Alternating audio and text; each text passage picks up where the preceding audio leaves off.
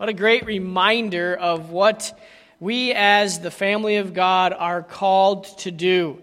God wants us to be individuals who are in the battle, not on the sidelines, but in the battle.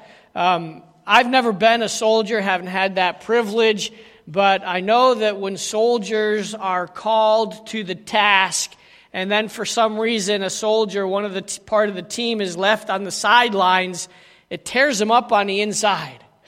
Wouldn't that be great if that the way that was the way it was for the church of God? We're, we're all in the battle. We're, we're fighting this war. Because, you know what? This is not just an imagery that we talk about. This is real. We are in a battle. And God has called us to fight the fight, fight the good fight, as he said to young Timothy, um, and, and, to be in the battle. We're going to talk about that as we get into our service. But this song is just a great reminder that God is at work in us and through us, and it's because of the work that Christ did on the cross of Calvary that puts us in the battle. So if you're a believer today, you're here and you know Jesus Christ as your Savior, you don't want to be on the sidelines. You want to be involved in the battle. So this morning, we're going to do two things, okay? We're going to continue our study in the book of Philippians, but we're also going to focus our attention on Memorial Day because it is Memorial Day weekend. Um, let me ask you a question and go ahead, feel free to shout out and answer. What comes to your mind when you think of Memorial Day? Soldiers, flags, honoring our fallen heroes. What else? Okay, celebrating deaths. Levi.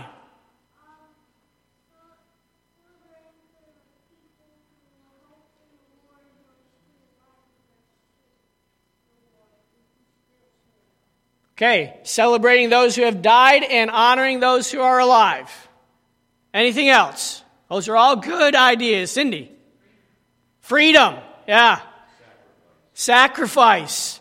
That phrase comes to mind. So, um, all gave some, some gave all. Yeah. Liberty. Okay, very good. Peace. That's our aim, right? We want to have peace in the land in which we live.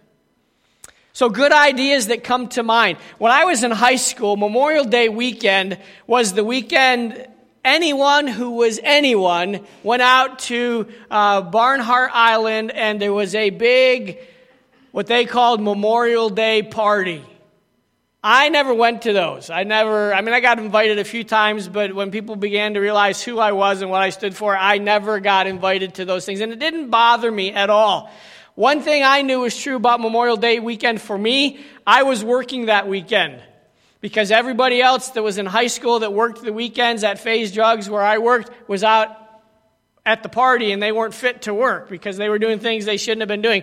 So I began to pray and maybe that's why we had a Memorial Day weekend like we have this weekend. I began to pray for rain and nasty weather on Memorial Day weekend, so that wouldn't happen. Um, it's a delayed answer to prayer, I guess, because that's what we got this weekend. But anyway, um, we just uh, thank the Lord for the freedoms and the opportunity that we have to celebrate in this great country that God has placed us. Not everybody celebrates Memorial Day weekend. You know, there's that joke about, um, did you have Fourth of July in South Africa? We absolutely did. It came between the 3rd and the 5th. But you know what? We didn't do a lot of celebrating outside of our family because nobody else in the country had the privilege of being an American celebrating the freedoms that we have in our great country. So there are people around the world, and there are people watching us today probably that don't really get into celebrating Memorial Day because it's not their holiday, and that's okay. Don't tune us out because we're still going to be looking at things that will help you in your walk with the Lord. But, but here you go. As we think about Memorial Day, there's several things that pop into our minds. I wrote down several things uh, that I found on a, a, website called Memorial Day by the Numbers. It's actually put out by wallethub.com. Here's some statistics that might uh, kind of set your mind for what happens over Memorial Day weekend. 46 million veterans have served our country in wartime. 46 million. That's a lot of people.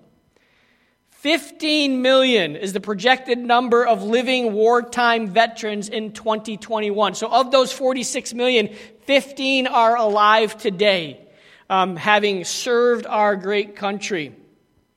651,031 members of the military have died in battle. That's according to the uh, Veterans Administration. Another 308,800 died in the military theater of war, but not in combat. Now, when I saw that number, 651,000, I thought, man, that seems low. So I went on to do some more research, and for whatever reason, the Veterans Administration chose to settle on the number 651,000. Um, but most people consider that to be a very low number as well because it only takes into account, get this, and this is why they think it's low, 214,938 total combat deaths in the Civil War. That is extremely low. Many counts of historians put the dead from the Civil War anywhere from 620,000 to 850,000. There's even some that say a million soldiers died in the Civil War. So that could easily double the number of people who died for the cause of our country and battling for the freedoms that we so greatly enjoy in our, in our land today. There are 260,000 graves at Arlington National Cemetery, and they will be adorned with American flags on Memorial Day weekend in honor of those who gave their life. And many of those we don't even know their names. The tomb of the unknown soldier represents many people who we don't know that willingly laid down their lives so that we might continue to enjoy the freedoms that we have as Americans. This might fit into your, your scheme of things this weekend. 56% of Americans plan to barbecue over Memorial Day weekend. My chicken is already in the marinade in the fridge. Okay? Spiedies and sausages tomorrow at our house on the barbecue. That's what we're planning on doing. 95% of companies will close their offices on Memorial Day in honor of Memorial Day and the veterans who gave their lives for our, for, the, for our freedoms. 95%. Wow. Here's one that make, make you say, oh. Average price for a gallon of gas in 2021 is $2.97. One year ago, $1.84. So if you're planning on traveling, be, be prepared to put extra money in the gas tank because that's just the way it's going to be this Memorial Day weekend. But hey, we have the freedom and the ability to travel this weekend. Isn't that a good thing? Um, so we praise the Lord for that. WalletHub.com makes these comments about Memorial Day on their website. It says Memorial Day is more than just a day off from work or school, an excellent occasion for a backyard barbecue or a chance to travel. Those things do speak to the holiday's true spirit, but above all else, Memorial Day honors Americans who have died in service to their country. This holiday is not one for, is not one for somber reflection, however. We instead choose to celebrate Memorial Day by enjoying the many freedoms that American servicemen and women have perished protecting they include fundamental rights such as freedom of speech, trial by jury, and protection against cruel and unusual punishment. And we could go on with the freedoms that we enjoy. But we only enjoy them because people fought for them on our behalf. It's safe to think and right to believe that Memorial Day is all about remembering our men and women in our military that gave the greatest sacrifice one could give they laid down their lives protecting the freedoms and liberties we all hold near and dear to our hearts as Americans. That's important for us. One of the freedoms that we enjoy and people have died for is the freedom to gather, the freedom of religion, the freedom to meet here on a Sunday morning and a Sunday night and any other time we choose to do so, and to teach and preach God's word. That's another freedom that sometimes we take for granted that not everybody in the world enjoys. So praise God for that freedom that we have here in our country. There's a great song that I would like to play for you this morning that will help sharpen our focus as we open God's Word together. It's a song called Freedom's Never Free. Uh, it's not a new song. It's a song that uh, was sung by Phillips, Craig, and Dean, uh, a group of pastors. And so give a listen to this song as we set our minds' attention on celebrating the soldiers.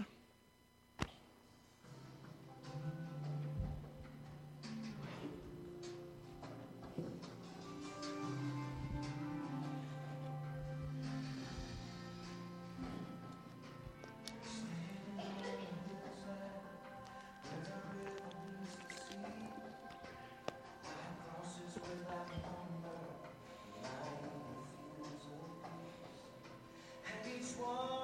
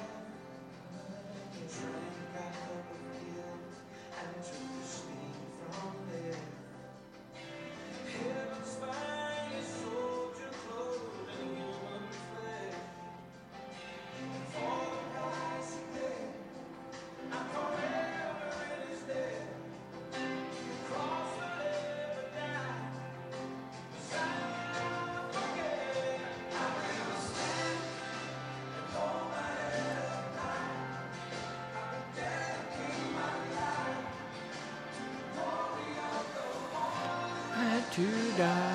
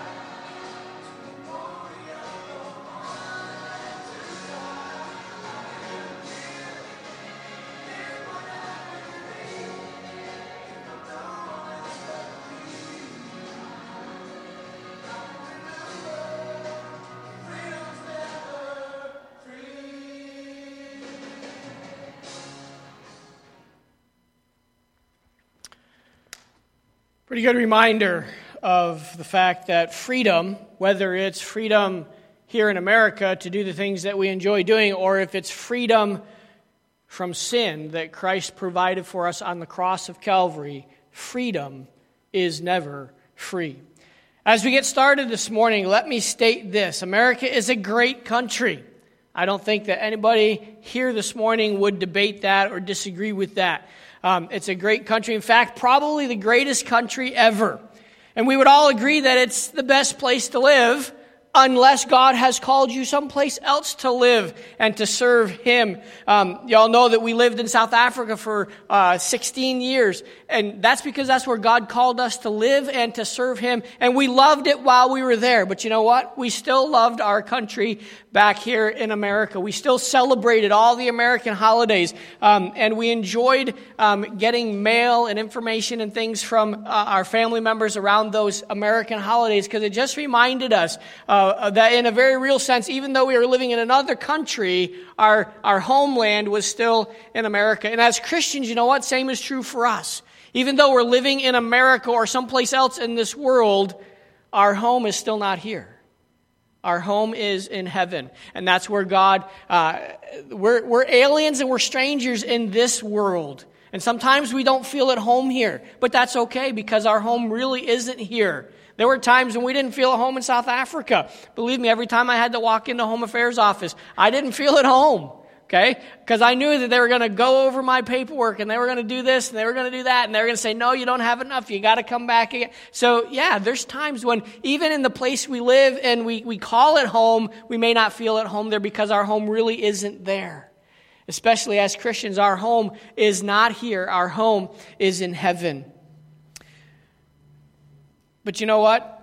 While we're here, we need to be serving. We need to be honoring the Lord with the life that we live. Now, I need to mention something here, uh, and I'm not going to at all get political, okay? That's not my intention here this morning to get political, but I do need to uh, mention something that has kind of reared its head in our country here in America. It's something that's called Christian nationalism.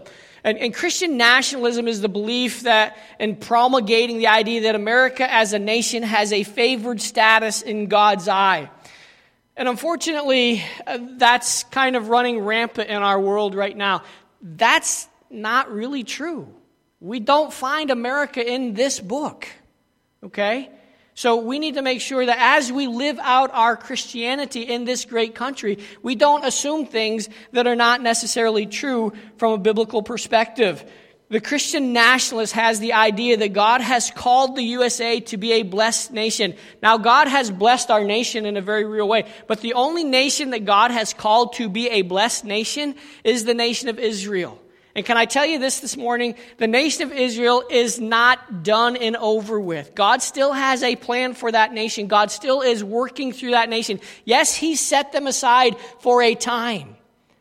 But America has not taken the place of Israel. That never was, never is God's intention, and you cannot support it from the pages of Scripture. Um, Christian nationalism believes that the solution to the problems of America, and we would all agree we have problems in our country today, right? The problems of America, Christian nationalists would say the solution to that is electing the right people and putting into office people who will be Christians. In a very real sense, though, for a Christian nationalist, the idea of politics has become the idol to that group of people. As followers of Jesus Christ, we must remember Christianity is not an American only religion. Christianity unites us with Christ followers from around the world. And I can tell you, there's no better thing than to walk into a room full of international people and have them talk about the gospel of Jesus Christ and the work of Jesus Christ around the world, what God is doing in their countries. What a blessing that is. It's not just for Americans. Yes, we have the privilege and the heritage of being Americans, but we can't expect that that's going to be ongoing for the rest of the history or the future of America because it may very well not be. Okay? Um, and I'm not saying at all that patriotism is wrong or it's a bad thing. I think patriotism or love of country is a great thing. I'm a very patriotic person. I have a flag flying in my front yard and it's there all year long. I have a green light hang uh, outside my door remembering the troops. I, I love patriotism. And I, and, and for me, one of the, and it's probably just because I love sports, but one of the most patriotic moments I can remember is when the, uh, Amer- the U.S. hockey team beat the Russians. Oh, man.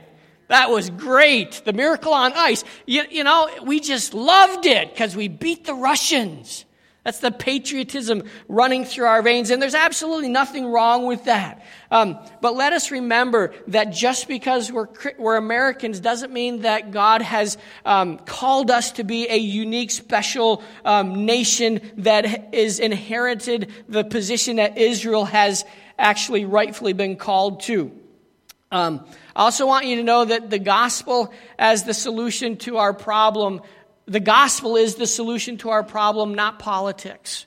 Okay? If you and I were busy telling people about the love of Jesus Christ and seeing individuals come to know Jesus Christ as our Savior and seeing individuals' lives changed, that would make the biggest difference, regardless of who sits in the White House or who sits in the, the office of the governor's mansions around our country.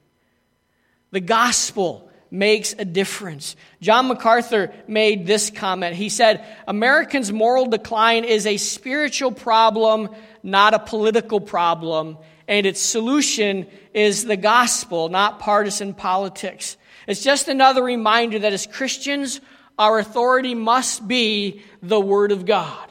It must be this book that God has handed down to us and preserved through the nation or through the times of history. It's not the words or the philosophies of man. It's the Word of God that is our authority. So, all that aside now, having kind of cleared the stage, if you will, um, we're going to talk about Memorial Day and soldiers and how they have made the best life possible for us, regardless of where we live. This morning, I have a living, breathing object lesson for you, an illustration, if you will. The song we played as we started the sermon this morning reminded us of those men and women who have given their lives defending our freedoms and the values that we hold dear to us as Americans. Those men and women are soldiers. They wear the uniform of the United States of America. They are, if you will, defenders of our freedom. And the Bible speaks about soldiers on, on, more than one occasion. Here's just one verse that we want to consider this morning when we think about soldiers. In 2 Timothy chapter 2, verses 3 and 4, Paul wrote these words. He said, No soldier gets entangled in civilian pursuits, since his aim is to please the one who enlisted him. Military personnel are those that protect our freedoms that, that they've sworn to defend. Okay? Let me introduce you to my living illustration. Private First Class Micah Mowers.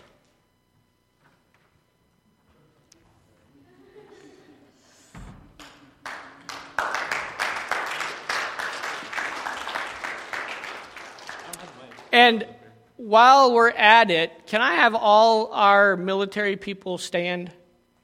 Those who have served in the military in days gone by, would you please stand?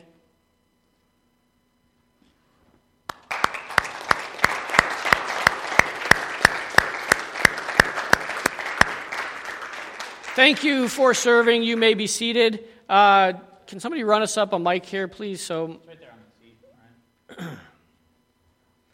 I've asked Micah to just uh, spend a little bit of time talking to us, reminding us what a soldier is all about and what the uniform and the gear that he's wearing uh, concerns the soldier.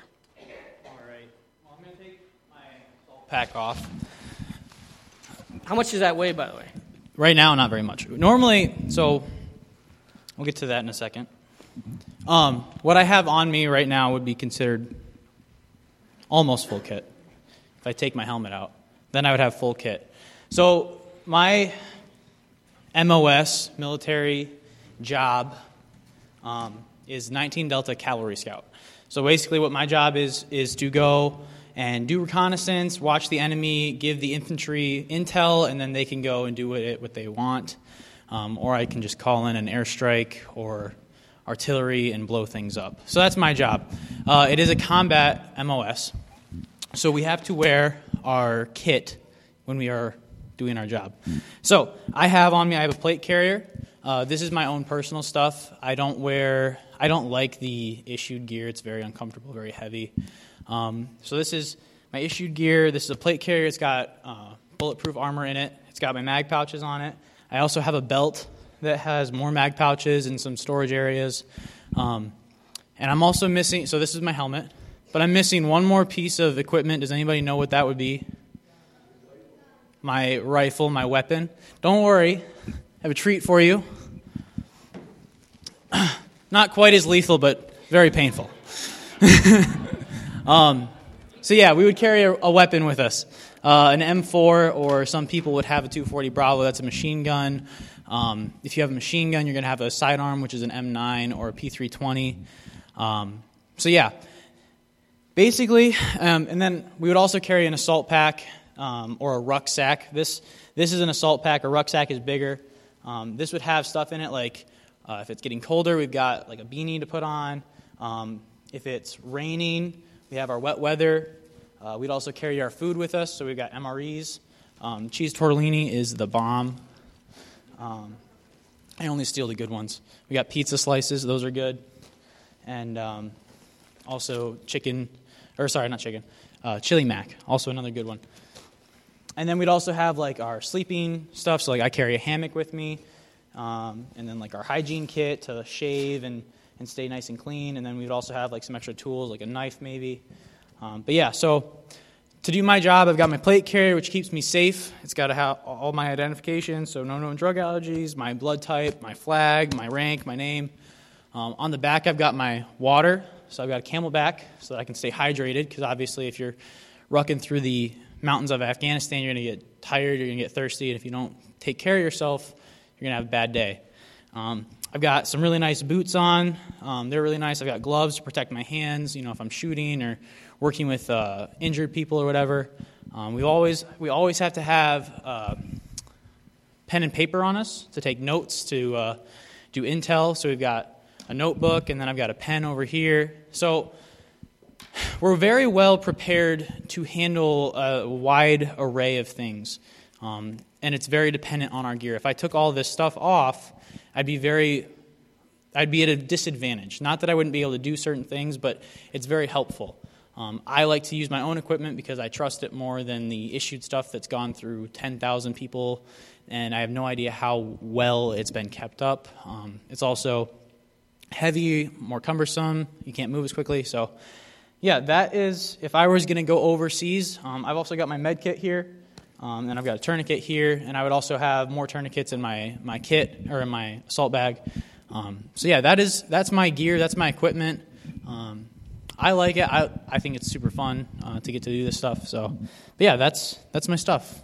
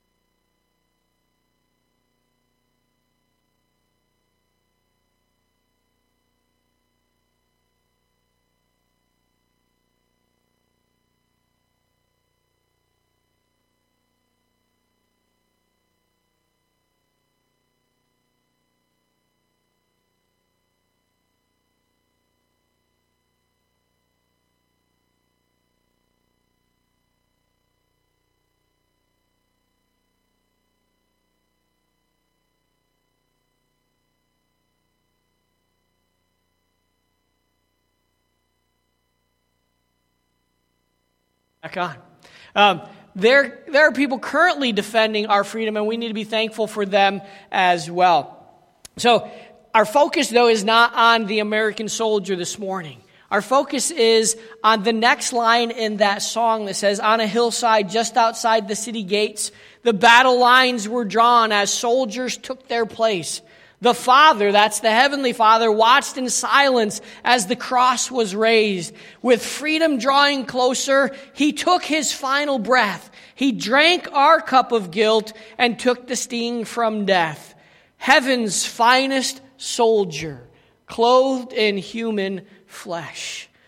What are we talking about here this morning? Who are we talking about? We're talking about our deliverer, Jesus Christ. Our deliverer sets an example worth following for those of us who are in the battle, those of us who are fighting in the Lord's army. Remember the song you used to sing as children?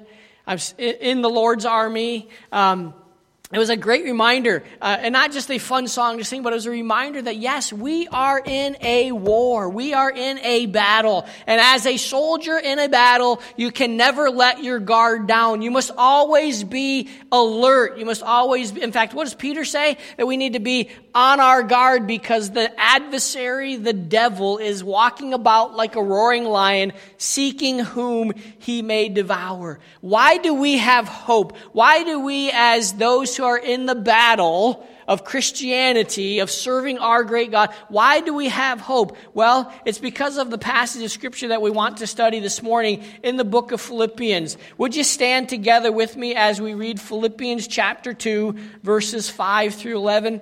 Philippians chapter 2, verses 5 through 11. It's the next section in Philippians that we will be studying, uh, and it falls right along, along with where we left off last week in our study of the book of Philippians. Philippians 2, 5 through 11. Read with me, please. Let this mind be in you, which was also in Christ Jesus, who being in the form of God, did not consider it robbery to be equal with God, but made himself of no reputation, taking the form of a bondservant and coming in the likeness of men. And being found in appearance as a man, he humbled himself and became obedient to the point of death, even the death of the cross.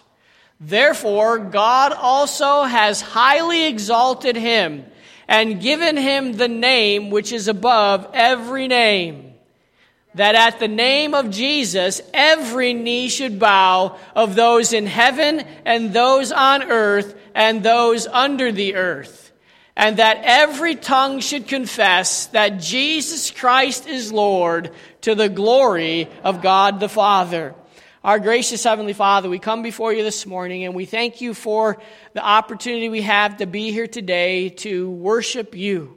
We've done that by singing songs that remind us of the, the country that we live in and those who have given their lives for our freedom. We've done that by even singing a song that reminds us that as the church of God, we must arise and we must be prepared to do battle in this world that is not a friend to grace but Father, we are so thankful and most thankful for uh, heaven's finest soldier, Jesus Christ, your Son, whom you sent to this world to make the battle possible, to, to make the victory re- real in our lives. Jesus Christ hung on that cross and he uttered those words, It is finished.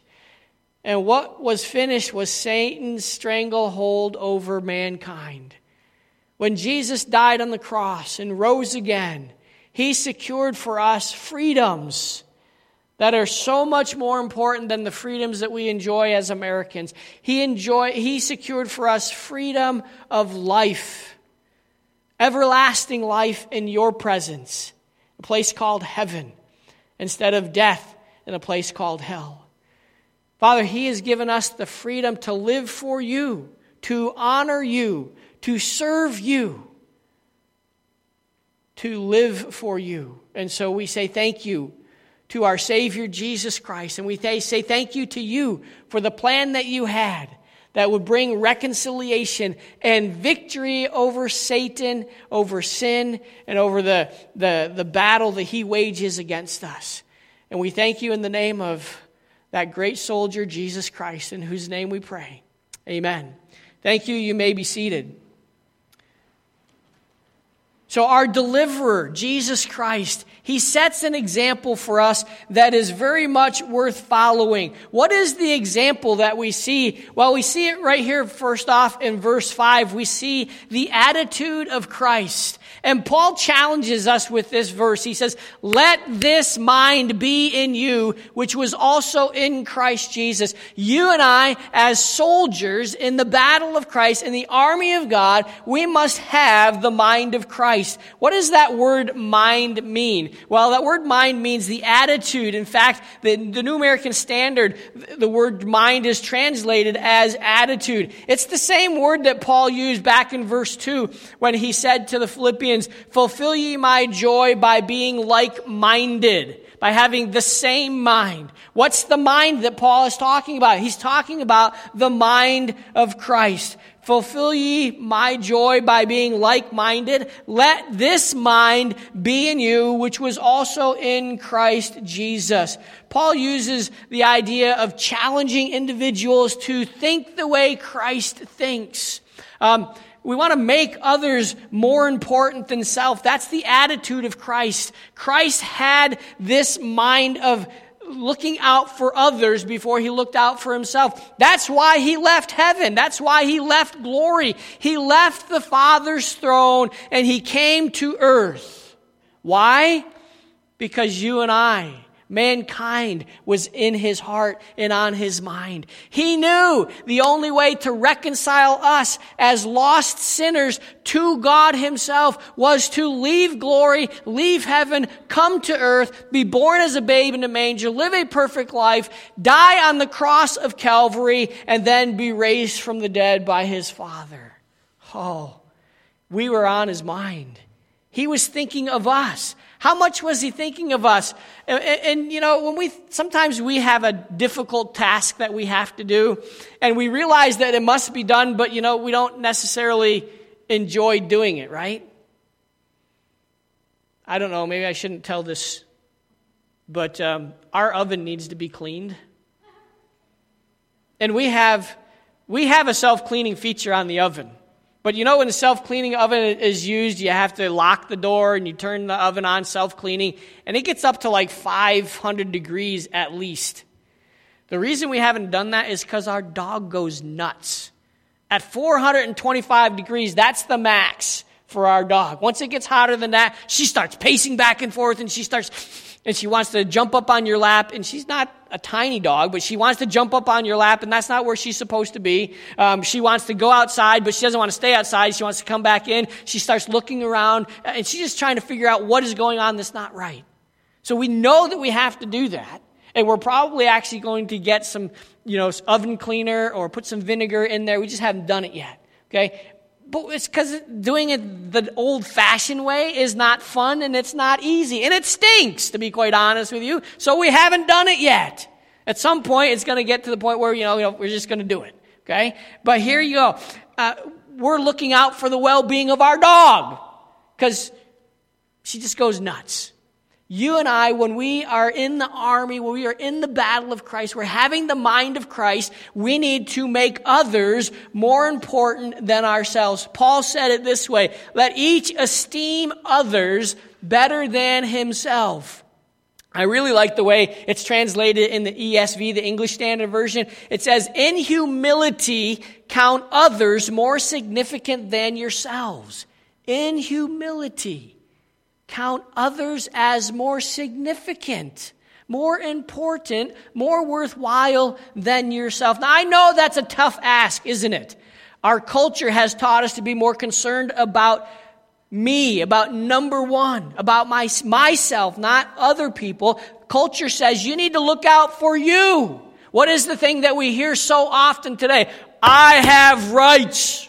It's my rights. What about me? I'm most important. Well, no, we're not. We're supposed to, if we're doing what Paul says, if we're having the mind of Christ, we're supposed to be looking out for others rather than self. And Paul gives us the key here to that. He says, let nothing be done through selfish ambition or conceit or through strife or vain glory. Here's some keys for us to take away this morning about the mind of Christ. Paul opens up the door for us using the, these keys, if you will. He says, first of all, this, this idea of having the mind of Christ, of putting others first, is an ongoing process. In the Greek, where it says let this mind be in you, um, we have the idea that this is not a one time thing. It's something that we have to continually do. We do it day in and day out, over and over again. A better understanding or a proper understanding of that would be this. Keep thinking that this way among yourselves. Have the same attitude that Jesus has. Keep thinking. Don't just do it once, but make sure you continue to do it all the time. Should become a way of life for you, for us. Homer Kent makes a great comment when he says, believers, of course, cannot duplicate the precise ministry of Jesus. We would agree with that, right? We, we can't, and we're gr- grateful that we don't have to die on the cross for others. Um, we can't duplicate the precise ministry of Jesus, but they can display the same attitude. The same attitude that Jesus had of putting others first as should be found in us as the followers of Jesus Christ. We also find another key is that there's an obstacle to the process. Now, one thing about being successful is you try to look down and look ahead and figure out what might prevent you from being successful. What might stop you from being uh, effective and carrying out your responsibilities? Well, the obstacle that we see in, in this whole having the mind of Christ thing is, our, is the fact that we have to be humble. Humility. Humility is hard. Humility is tough. And, and, sometimes, especially when God has gifted us in certain things and has uh, uh, given us the ability to be really good at particular things, it's hard to remember to be humble. But you know what? We need to remember that it's come from God. The, the, the, ability, the gifts that we have, uh, the strengths that we have, they all come from God. But Paul reminds us that we need to follow the example of Jesus. Now, stop and think about this for a minute with me. Who is Jesus? Go ahead, tell me. Who is Jesus? Son of God. Okay, we can stop right there, right? Because there's nobody that can top that. There's nothing that is better than being the Son of God. Jesus is as good as it gets. Jesus is the best. And yet, Jesus practiced humility. Jesus humbled himself. It would be safe for us to think that Jesus is the greatest man that ever walked on this planet, but he still humbled himself. We'll clearly see that as we work our way through the text over the next couple of verses. In the verses that follow, we see the mindset of Jesus. And first of all, we see Jesus' authenticity or the authenticity of Jesus Christ. And the next section brings home the magnificence of who Jesus is and the magnitude of what he did. The magnificence of who he is and the magnitude of what he did. First of all, we see the essence of Jesus the essence. He's the very form of God. His choice of words here, Paul's choice of words here is important because he chose a word that means the unchanging character of something or someone, not just an external likeness. Okay? You might look at somebody and say, boy, that person looks just like so and so. Or that person is a spitting image of so and so. But that's an external image. Doesn't necessarily mean that they're the same on the inside as the, as the person, as the person that people say you resemble. So Paul is in essence saying Jesus is deity from the inside out. Jesus is every bit as much God as God the Father is and as the Holy Spirit is. So we see Jesus' essence is significant. It's important that Jesus, God, humbled himself. We also see that in his authenticity that Jesus is equal to the Father. The text here says Jesus did not think it robbery to be equal with God. That word robbery, it meant something that one would cling tenaciously to. You hold on tight to it. You're not going to let it go. You're going to you're going to grasp it and you're going to hold it tight. Um, when I was thinking about this and preparing this, um, the idea, now don't take this in the wrong way, the idea of the NRA came to mind. The NRA used to have a slogan or had a bumper sticker that said, They'll take away my gun when they pry my cold, dead fingers from around the barrel of it. Okay? That's the idea of holding tenaciously onto something. We should have the same thought about our relationship with God. They will take away my testimony, my walk with God when they put me in the casket. God calls me home to be with Him. We, we hold tenaciously onto it. Jesus didn't think it was robbery, didn't think it was wrong to tenaciously hold to his deity. But he humbled himself, made himself a bond servant. So Jesus, let's never forget, and I don't think we have this problem, but Jesus is equal to the Father. Jesus also embraces humanity. Jesus embraces humanity. We need to remember that his humanity, um, he came to his creation. He came to this world as a human being. He took on flesh. He came to the earth so he could reconcile lost mankind to his Father. That was the reason, that was the only reason Jesus came to earth as a babe uh, in a manger so that he could die on the cross and reconcile Christ to him, reconcile man to himself. Johnny, Johnny Mack, as they call him, says this Though Christ had all the rights and privileges and honors of deity, which he was worthy of and could never be disqualified from, his attitude was not to cling to those things or his position, but to be willing to give them up for a, a, a season. And can we add to that? Not just for a season, but for a reason. There was purpose in Jesus' coming, and that purpose was to do the will of the Father. Jesus, he said it himself, my meat, my purpose, my desire is to do the will of my Father.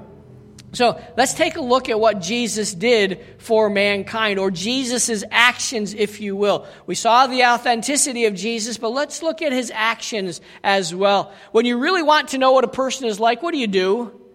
You look at what they do. You don't just listen to what they say, right?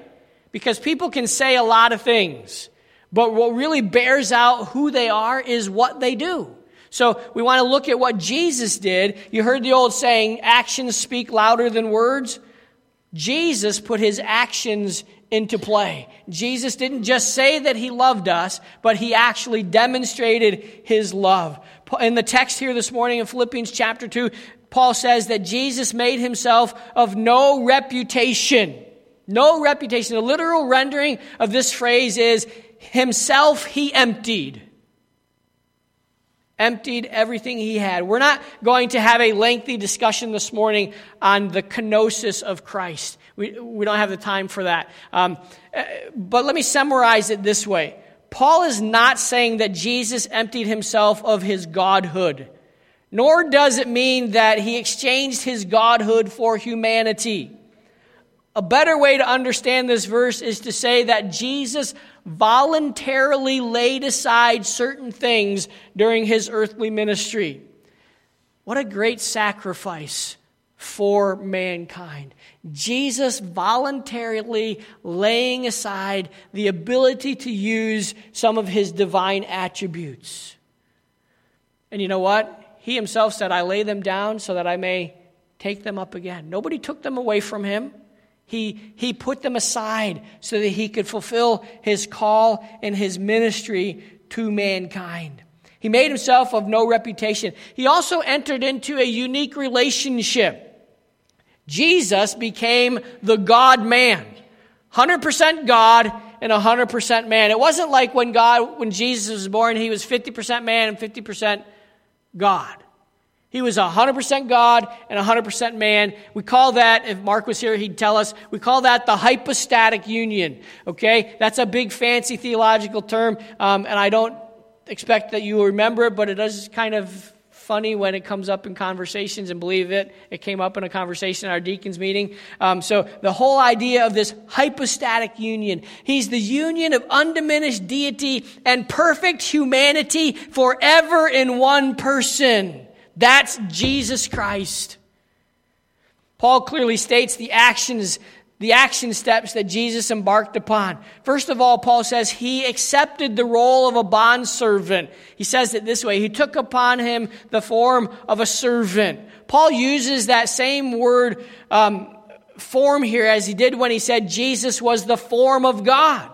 Again, it's a word that means the very same in essence as he is God from the inside out, so he is man uh, and the servant in the complete form of a servant from the inside out. Jesus, the creator of the universe, takes on servanthood for mankind. Excuse me, he accepted the role of a bondservant.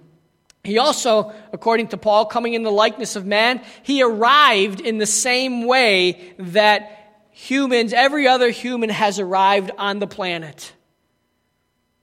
He came as a babe born in a manger. Now, not, not very many of us are born in a manger, but we're all, we all start this world the same way born of a woman. Okay? Jesus was born of a woman. Jesus completely identified because he came in human flesh, he could identify with you and I in every way. He experienced the same weaknesses in his body that you and I experience. You say, well, Pastor, what do you mean weaknesses? Well, Jesus got hungry. Remember when he was out in the boat with his disciples and the storm was raging? Where was Jesus? Sleeping. Why? Because he was tired. He was hungry. He got hungry, just like you and I get hungry. Jesus got hungry. Jesus got emotionally spent. That's why in John 11 it says, Jesus wept. He experienced the similar emotions that you and I experience. He was thirsty. He needed to have sustenance. Micah told us that they get MREs, meals ready to eat. Because as, as a soldier, you need to keep yourself strong. You can't stay strong if you don't eat. He has a big water pack that he carries around on his back. Why? Because he needs to be hydrated. Jesus himself experienced the need to have food and the need to be. Uh, the need to drink water because he was thirsty. He came in the likeness of men. And yet, all the while, he was still God. Paul goes on to say he was found in the appearance of a man. This is talking about Jesus' physical earthly description. Jesus looked and acted like a man with the exception of sin. He did not sin and, in fact, could not sin because he's God and God cannot sin. But if you were to walk down the street and walk by Jesus, you would say, hey, there goes another guy. He wouldn't, just by his appearance, he didn't stand out. He looked like a man. He lived life like a man, with the exception of sin. We also see that Jesus had certain actions that we're going to call reproducible actions. And why are they reproducible? Because you and I should reproduce these actions in our lives. First of all, Paul says Jesus humbled himself. He humbled himself. Now, we're not talking about just the incarnation, which was humbling enough, but we're talking about the servant role, and we're talking about even as a servant, he humbled himself to the point of giving up what most people would consider a basic human right. Gave up his life on the cross of Calvary. But before he gave up his life, what happened to Jesus? He was mocked, he was belittled, he was persecuted, all things that, hey, nobody's raising their hand saying, I'm, I'll step up for that. I'll, I'll do that. Let me, let, let me take that on. None of us want to be mocked. None of us want to be persecuted. Nobody want to be made fun of. But Jesus, all of those things happened in his life, and he humbled himself to the point where he willingly allowed those things to happen to himself. And you know what? That's something that you and I can reproduce. You and I can also be humble. We also will maybe at some point have to suffer persecution. Again, not, we're not saying bring it on. We're not saying come on, make it happen sooner rather than later. Most of us would like to go to heaven without having ever been persecuted. Wouldn't that be great? Hmm, in some ways, maybe. But you know what? If it comes our way, God will give us the ability to do that. But it has to be from a humble heart that we are willing to suffer that kind of persecution. We also see that Jesus honored God's plan. He became obedient to death. Jesus was completely obedient and submissive to God's plan for his life, even obedient to giving up his life on the cross of Calvary, fulfilling God's plan from eternity past. God knew that he would send his son Jesus to die on the cross even before creation came out of his mouth. Even before mankind physically inhabited the planet. God knew that his plan was to send his son to die on the cross of Calvary, and Jesus honored that plan. And then we, we lastly we see he was hanged on a tree. He died in our place. He died a criminal's death. And you know what? As children of God, we may be called to that someday to die for others. It's part of being a soldier. When a soldier goes off to the battlefield, he understands he may not come home. He may be asked to give the ultimate gift, the ultimate sacrifice. Jesus, when he came to earth and he took on human flesh, he knew what his Father expected from him that he would give it all up on the cross of Calvary. So Jesus is the one who delivers us from our sin. He delivers us from death. And he set an amazing example for us as he did that. Now, let's move on as we need to wrap things up this morning and talk about the duties of the soldier of Christ. The song says, And for the price he paid, I'm forever in his debt. The cross will never die because I will not forget. I will stand and hold my head up high. I will dedicate my life to the glory of the one who had to die. I will live, live what I believe, if for no one else but, but me, to remember that freedom's never free. I will dedicate my life to the glory of the one who had to die. You see, Paul tells us that after all that Christ went through, in order to secure salvation for mankind, God the Father exalted him. God the Father lifted him up to the place where he belongs, to his rightful place.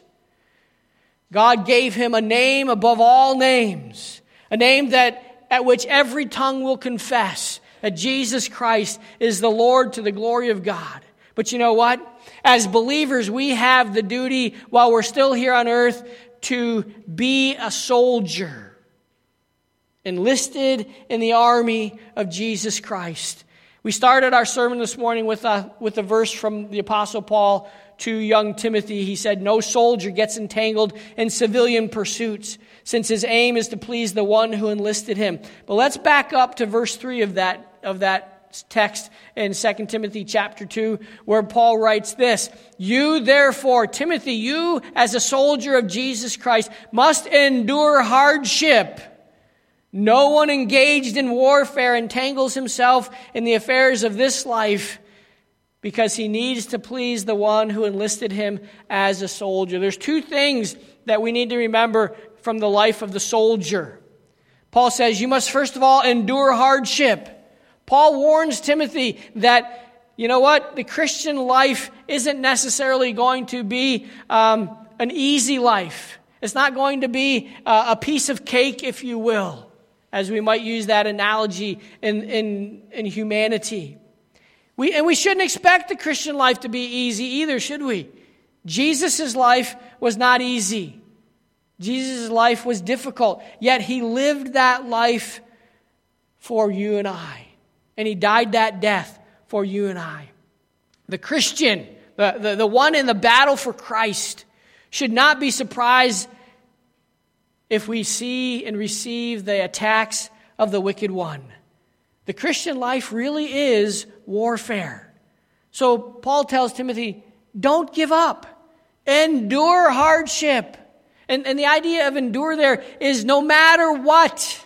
We've all seen movies of soldiers being interrogated. and they refuse to give up the information that they're being interrogated about. So, what do they do instead? They give what is the necessary name, rank, and serial number. When we're persecuted for the cause of Christ, what should we give?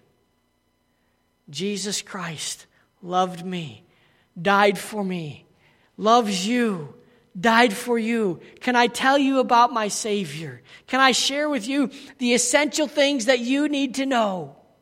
Who Jesus is, and endure the hardship if it comes our way. Again, not something that we're wanting to have happen to us, but something that we need to be prepared for. And how do we prepare? Well, Paul tells Timothy, in order to prepare to endure that hardship, you need to avoid, avoid entanglements. Paul also wants Timothy to keep his focus sharp. When a soldier looks through the rifle, you know what? He doesn't use iron sights that you might have on your gun at home. He has a tactical piece on his weapon that focuses the target. And he can shoot that target without missing if he uses the right optics. And he has those set the right way. Paul says, Timothy, you need to keep your focus sharp. You need to be looking through the right optic. And that's the optic of Jesus Christ. Be on guard because there are things that Satan will bring into your life to entangle you. And you know what? Sometimes you think of those entanglements as sinful things. Those entanglements are not necessarily sinful things. Entanglements are things that will make a soldier less effective in his duty. It's not, it's not necessarily a bad thing. It's, it's not something that uh, you can't enjoy at other times in your life. But when you're in the theater, when you're in the, the, the field of service, your focus has to be 100% on what you're doing there. As a child of God, our focus has to be 100% on what God wants us to do. The phrase engaged in warfare means to be on a military expedition. And the word entangles, it means to inweave or even to be caught up in. He says, the affairs of this life. Don't get caught up in the affairs of this life. That phrase there, it has the idea of the pursuits and occupations of this life, civilian life, if you will. Paul's telling Timothy, don't worry about the troubles of the world in which you live. Keep your focus on the service of the Lord.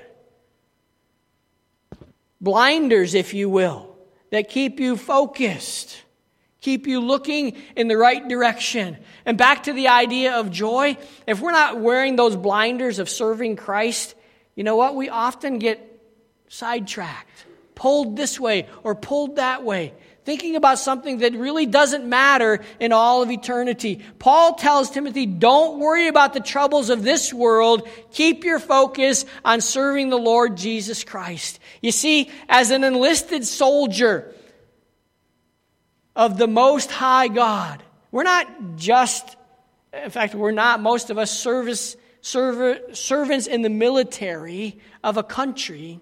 We are soldiers in the army of the Most High God. Our goal is and our aim is to be the ple- to please the one who enlisted us. Hmm. Sounds just like Jesus again, doesn't it?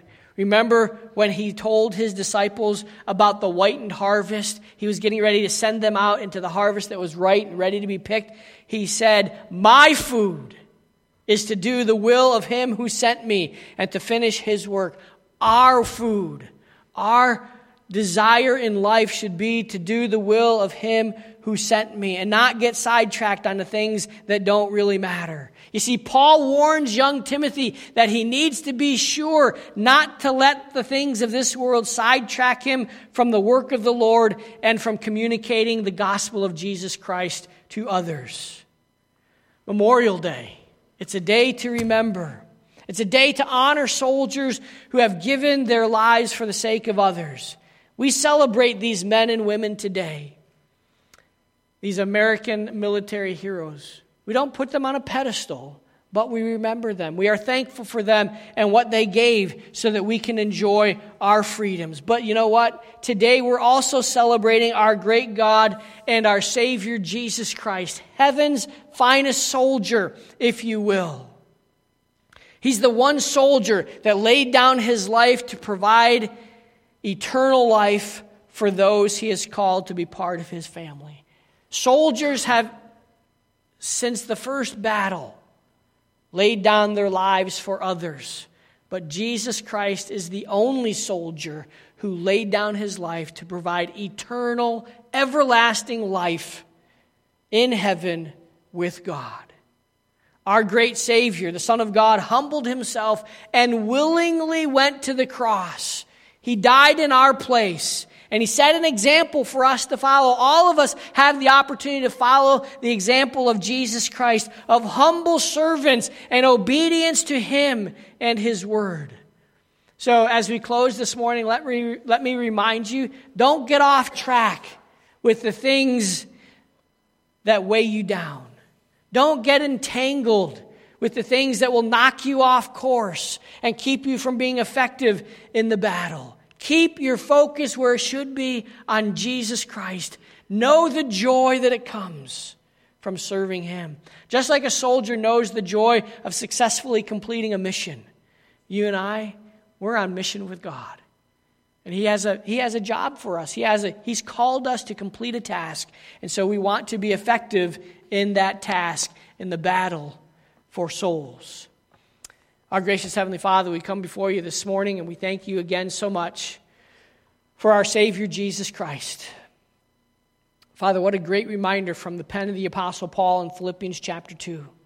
A reminder that we are to keep our focus on the same things that Jesus focused on. Let this mind be in you, which was also in Christ Jesus.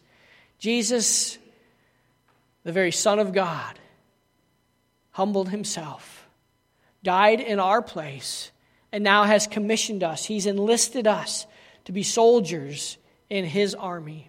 Help us to fight well, help us to endure the hardships, and help us not to become entangled in the affairs of this life. Thank you again for your word. Thank you for the reminder that we have in the pages of Scripture to be like Christ. We pray these things in Jesus' name. Amen.